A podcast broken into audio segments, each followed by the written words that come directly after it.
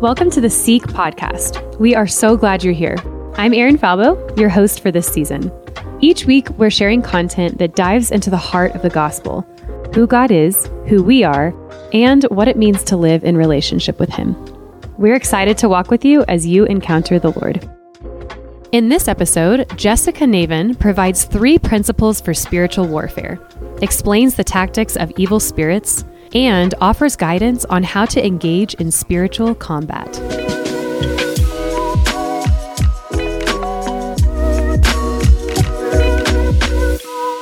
Our next speaker has served with Focus on the formation team since 2011. She graduated from St. Louis University in 2006 with a degree in social work. Since joining Focus, she's led hundreds of retreats around the country and launched other spiritual formation projects. Her current role is Senior Manager of Spiritual Formation, and she resides in Denver, Colorado. Speaking today on spiritual warfare, please help me welcome Jessica Navin.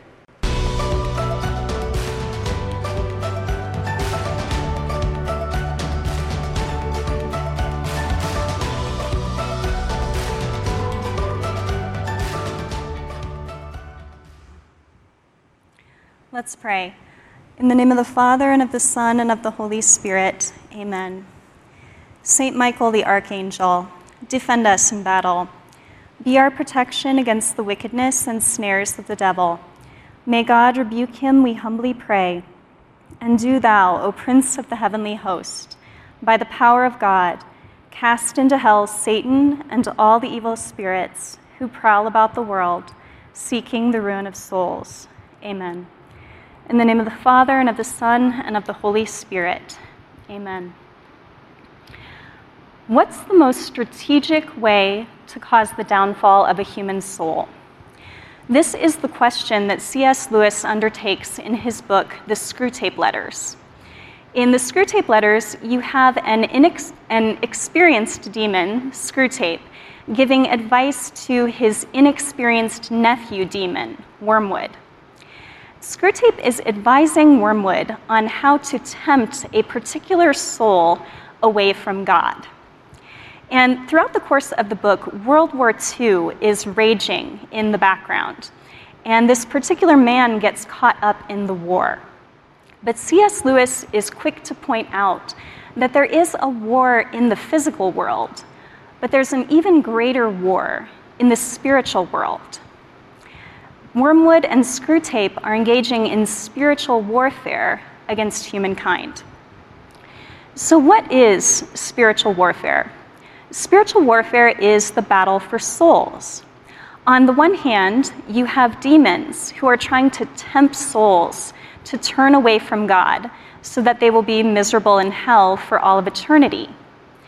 But on the other side, you have Jesus and his followers Jesus has given us the Great Commission to go and make disciples of all nations. And we, when we make disciples, we make people followers of Jesus, and they become one with Him, and their destiny is to be happy forever in heaven. But of course, evil spirits don't want this. And so they engage in warfare against those who are trying to make disciples. Now, in order to engage in warfare, you need to understand the tactics of the enemy. So, in this talk, I am going to use the teaching of St. Thomas Aquinas on the faculties of the human soul in order to show you how demons are able to influence human beings and attack us. And I'll also talk about ways that we can engage in spiritual combat against the evil spirits. But first, I would like to offer you three principles of spiritual warfare to give us some context as we explore this topic. So, first key principle of spiritual warfare is that spiritual warfare is common. It's an everyday occurrence. If you are breathing, you will go through spiritual warfare, and that will probably happen more frequently than you think. People often miss spiritual warfare because they think that it's for the super saints, and they're looking for big things, big ways that demons attack them. and they often miss the small, subtle ways that demons attack them every day. So, spiritual warfare is common. Second key principle about spiritual warfare spiritual warfare is a battle for your faith. And because it's a battle for your faith, it is a battle for your mind. When you make an assent of faith, when you say yes to revealed truths, that takes place in your intellect. And so evil spirits seek to attack your intellect. I lead retreats for focus, and sometimes when I lead a retreat, retreatants will come to me and say, There was so much spiritual warfare before this retreat. We got a flat tire and we arrived late. Now, can demons influence the physical and give you flat tires? Yes, they can. But is that the most strategic way to arrive at their end goal? Probably not, because their end goal is your faith. So, if they give you a flat tire, you will call a friend, you'll call a tow truck, you'll figure it out. It probably won't affect your faith. But if, when you get a flat tire, which naturally occurs, a demon whispers to you, Why did God let you get a flat tire? You were on your way to a retreat. You were trying to grow in your relationship with Him. And He let this happen to you. He doesn't really care about you. And say that every time something negative happens to you, a demon whispers that over and over again. You could eventually turn away from God and that intellectual weapon that they just used against you was very effective. So please keep in mind, it's not about your tires, it's about your faith. Spiritual warfare is a battle for your faith.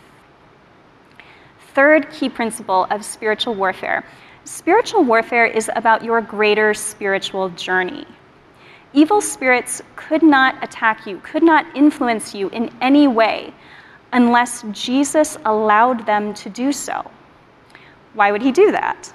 It's because he can bring a greater good out of that spiritual warfare, out of that suffering that is so good, if you could see it, you would choose to be in spiritual warfare in order to arrive at that end goal. So, when you're in spiritual warfare, a lot of times people want a silver bullet prayer that will make the warfare stop. And that's understandable. Uh, of course, you want the spiritual warfare to end. It's not pleasant. But if you had a silver bullet prayer that would make it stop, you'd be missing the point. Because the point is that you continue to grow into the image of Jesus, that you grow in virtue. And so, if you feel like you are in spiritual warfare right now, you should go to Jesus in prayer and ask him, Jesus, why are you allowing this right now? What virtue do you want me to grow in? How is this helping me in my greater spiritual journey?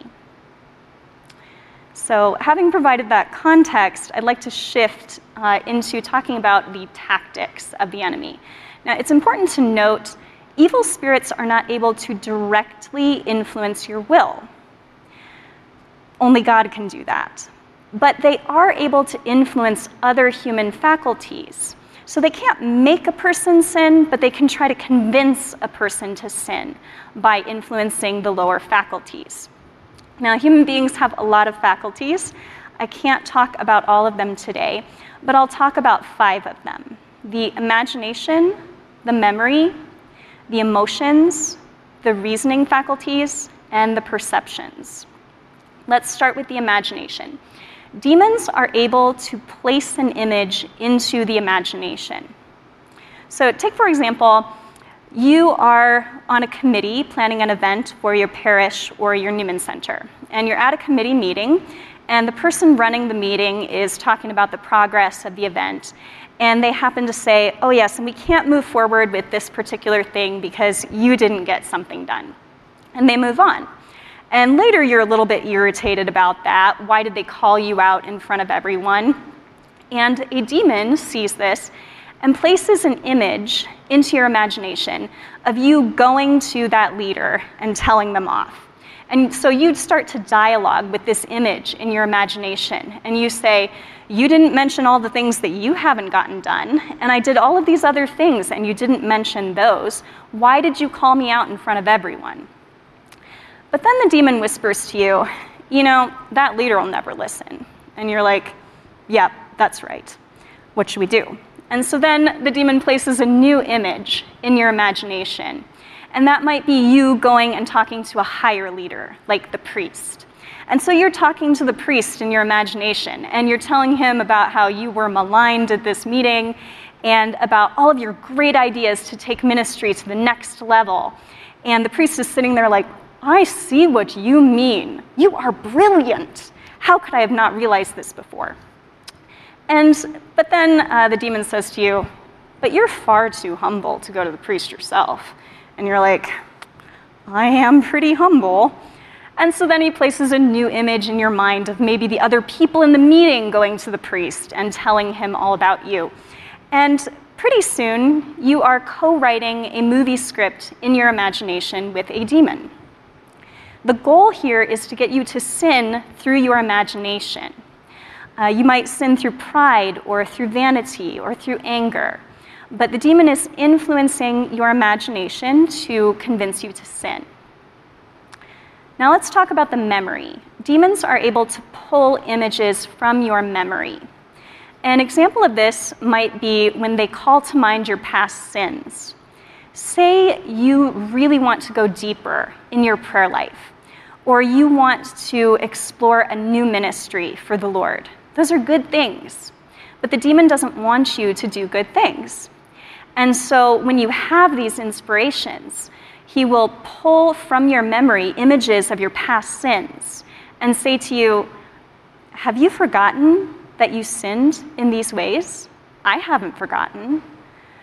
Other people would be scandalized by this. How can you want to do the things that you want to do when you have these sins in your past? It's impossible. And the goal there is to keep the person in shame and keep them from pursuing God's will for their life. Another way that demons are able to influence the memory is bringing to the mind not your own sins, but other people's sins against you, so your wounds. Say that somebody has really hurt you, and maybe you've forgiven that person in the name of Jesus, and maybe you've even been reconciled to that person. But sometime later, you see the person. And the demon does not want you to forgive. So he pulls from your memory the image of the painful event. And he'll whisper to you, Remember how much that hurt? Doesn't it make you feel angry right now, remembering that? You can't forgive that person. And you start creating barriers in your heart towards this person. And the demon's goal there is to keep you locked in unforgiveness. So, those are a couple ways that demons are able to influence the memory. Now, let's talk about the emotions.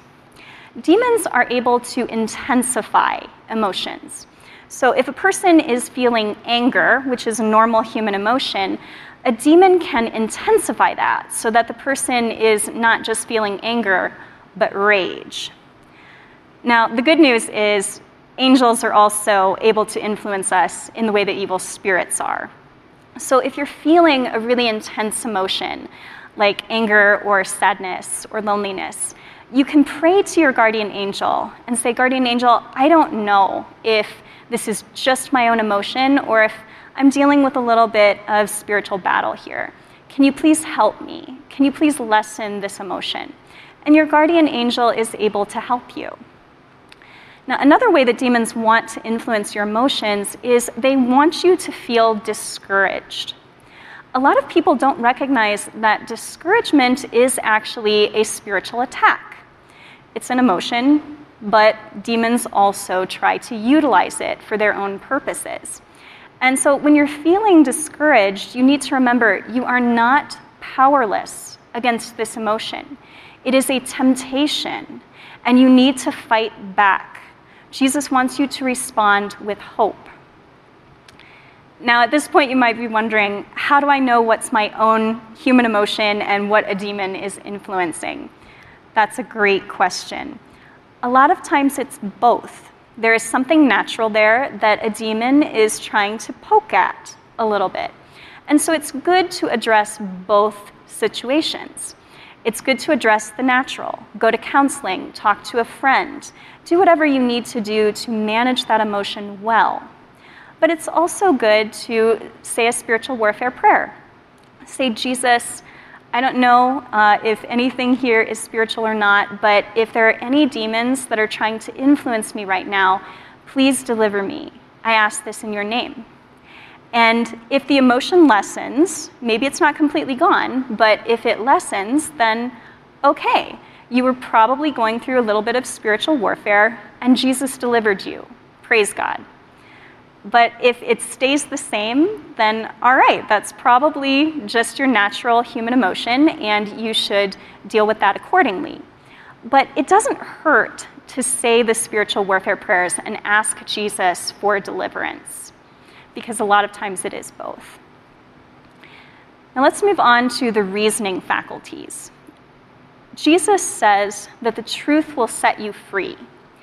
Truth is when what is in my mind conforms with what is in reality. And it's the intellect that judges whether or not something is true. The more a person sins, the more the intellect is darkened and they can't recognize the truth. And the more the intellect is darkened, the more a person sins, the more they put themselves into Satan's camp, so to speak. And he is able to influence them to a greater degree. So let's say you're praying for someone's conversion. You should pray that they have the gift of faith because it truly is a gift. But you should also pray that if there are any evil spirits that are influencing that person's intellect so that they cannot recognize the truth, that Jesus would set them free from the obstacles that those evil spirits are presenting to them. Another way that demons are able to influence the reasoning faculties is by presenting subtle obstacles to the mind towards doing the good. Say you are at home on a Saturday, you wake up, you eat breakfast, and you think, I should pray. That's inspired by the Holy Spirit. A demon doesn't want you to pray. And so the demon presents an obstacle towards prayer in your mind and puts a thought into your mind saying, you should do the dishes. Your roommate asked you to do the dishes, and that would be a charitable thing. God wants you to be charitable. And you think that's true, so you do the dishes. And then when you're done with the dishes, the demon then puts a new thought into your mind. You should start the laundry, because if you start the laundry now, then when you're done praying, the laundry will be done. And you will pray, but you just need to start the laundry first. And you're like, well, that makes sense. So you start the laundry. And what happens? These subtle obstacles keep coming, and you spend the whole day and you never pray. And the demon's goal there is to present subtle obstacles in your mind towards doing the good. Now, the last human faculty that I'd like to talk about today is the perceptions. Jesus wants his church to be united in love. And he brings together certain individuals in his church to accomplish a certain task. The best example of this is when he brings together a man and a woman in marriage. But he brings together lots of groups. Uh, he brings together focus teams and the community at a Newman Center or a parish staff. And Jesus wants those groups to be united God loves unity, but the devil loves division. So the devil wants to divide what God has brought together. St. Thomas Aquinas says that the principal effect of love is union. So if you love someone and you see them as a lovable creature, you want to be with them. So the devil knows he can't divide you as long as you see the other people as lovable. So his goal is to make you think, no, this other person is not a lovable creature. I do not want to be with them. And he does this by influencing your perceptions. There's an example that I heard a priest give once that I thought was really good. He said, Say there is a husband and a wife, and the wife gets up early to make her husband breakfast. and she wants the breakfast to be ready when he gets up. So she says to him, What time are you getting out of bed? An evil spirit who wants to divide that couple can influence the husband's perception of her words to not be, What time are you getting out of bed? but, What time are you getting out of bed? The implication there being, You're lazy, you should be getting up earlier.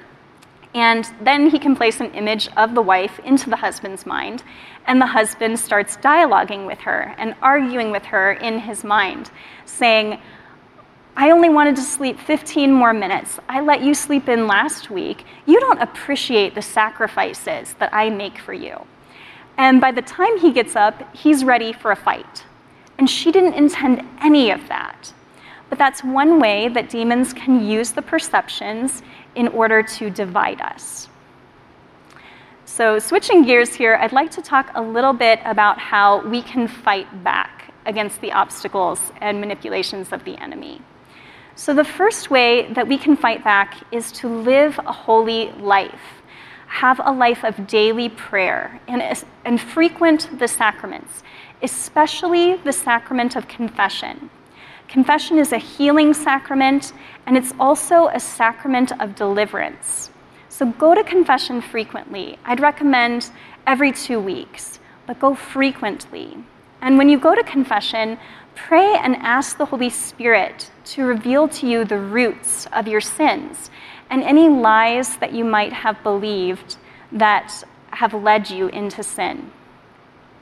So live a life of holiness. The second thing that I would recommend to you is to know your weaknesses. St. Ignatius of Loyola says that the enemy is like the commander of an army.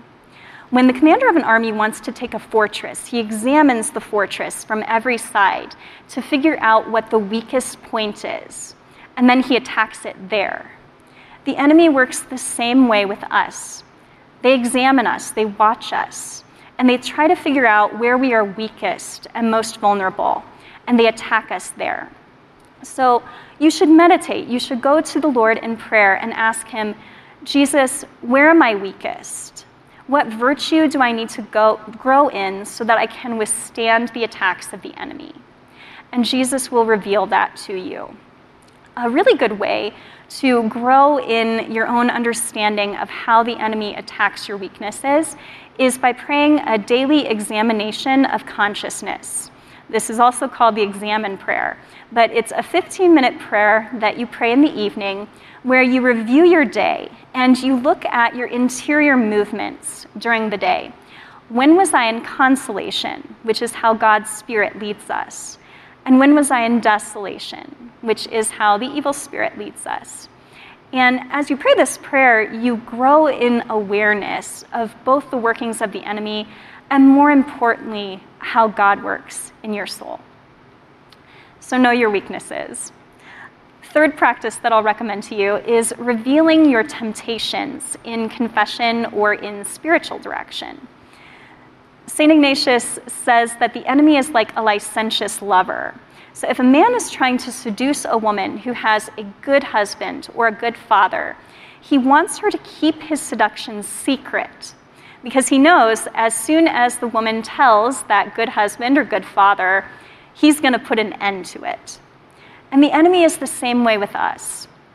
He wants to isolate us. He wants us to keep his temptations, his seductions, hidden within our hearts. And so the best thing that we can do is to reveal those temptations.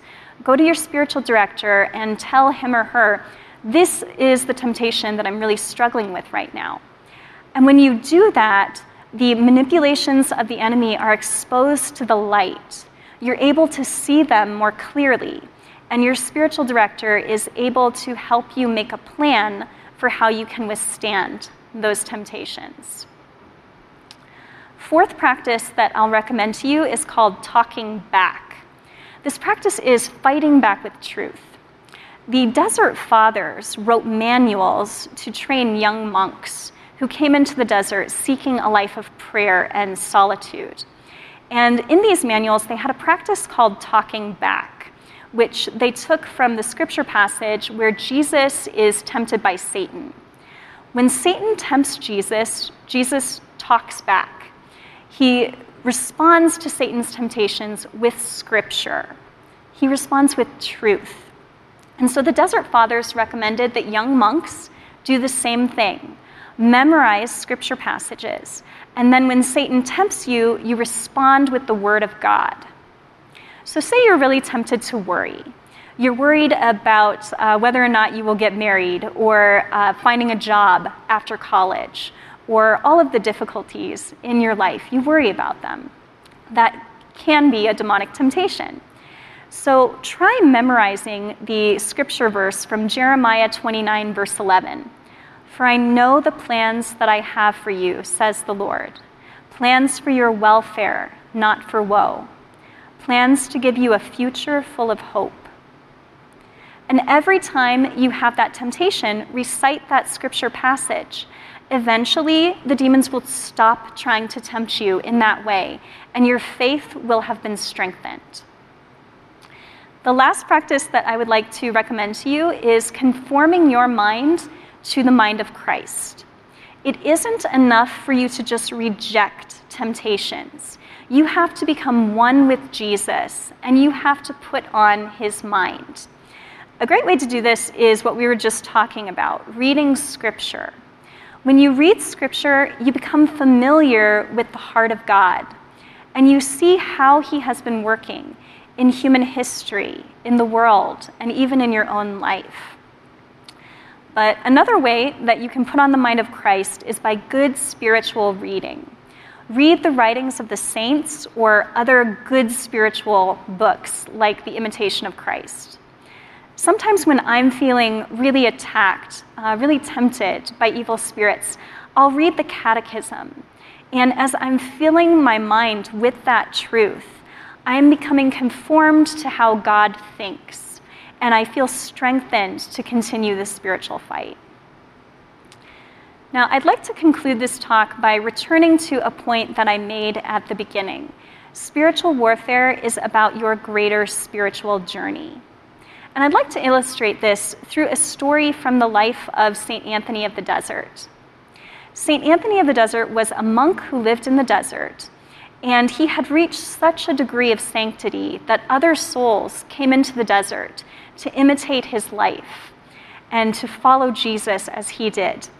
And the demons hated St. Anthony. So one day, St. Anthony goes into a cave, and demons surround him. And they rush upon him and they attack him. And they beat him so savagely that his disciples thought that he would die. And they took him home, and he revived. And he said, I'm going back to that cave. So he went back to the cave, and again he faced the demons. And as they were preparing to rush upon him a second time, suddenly a bright light appeared. And St. Anthony knew that Jesus had made his presence known. And the demons fled. And St. Anthony said to Jesus, Oh, good Jesus, where have you been so long?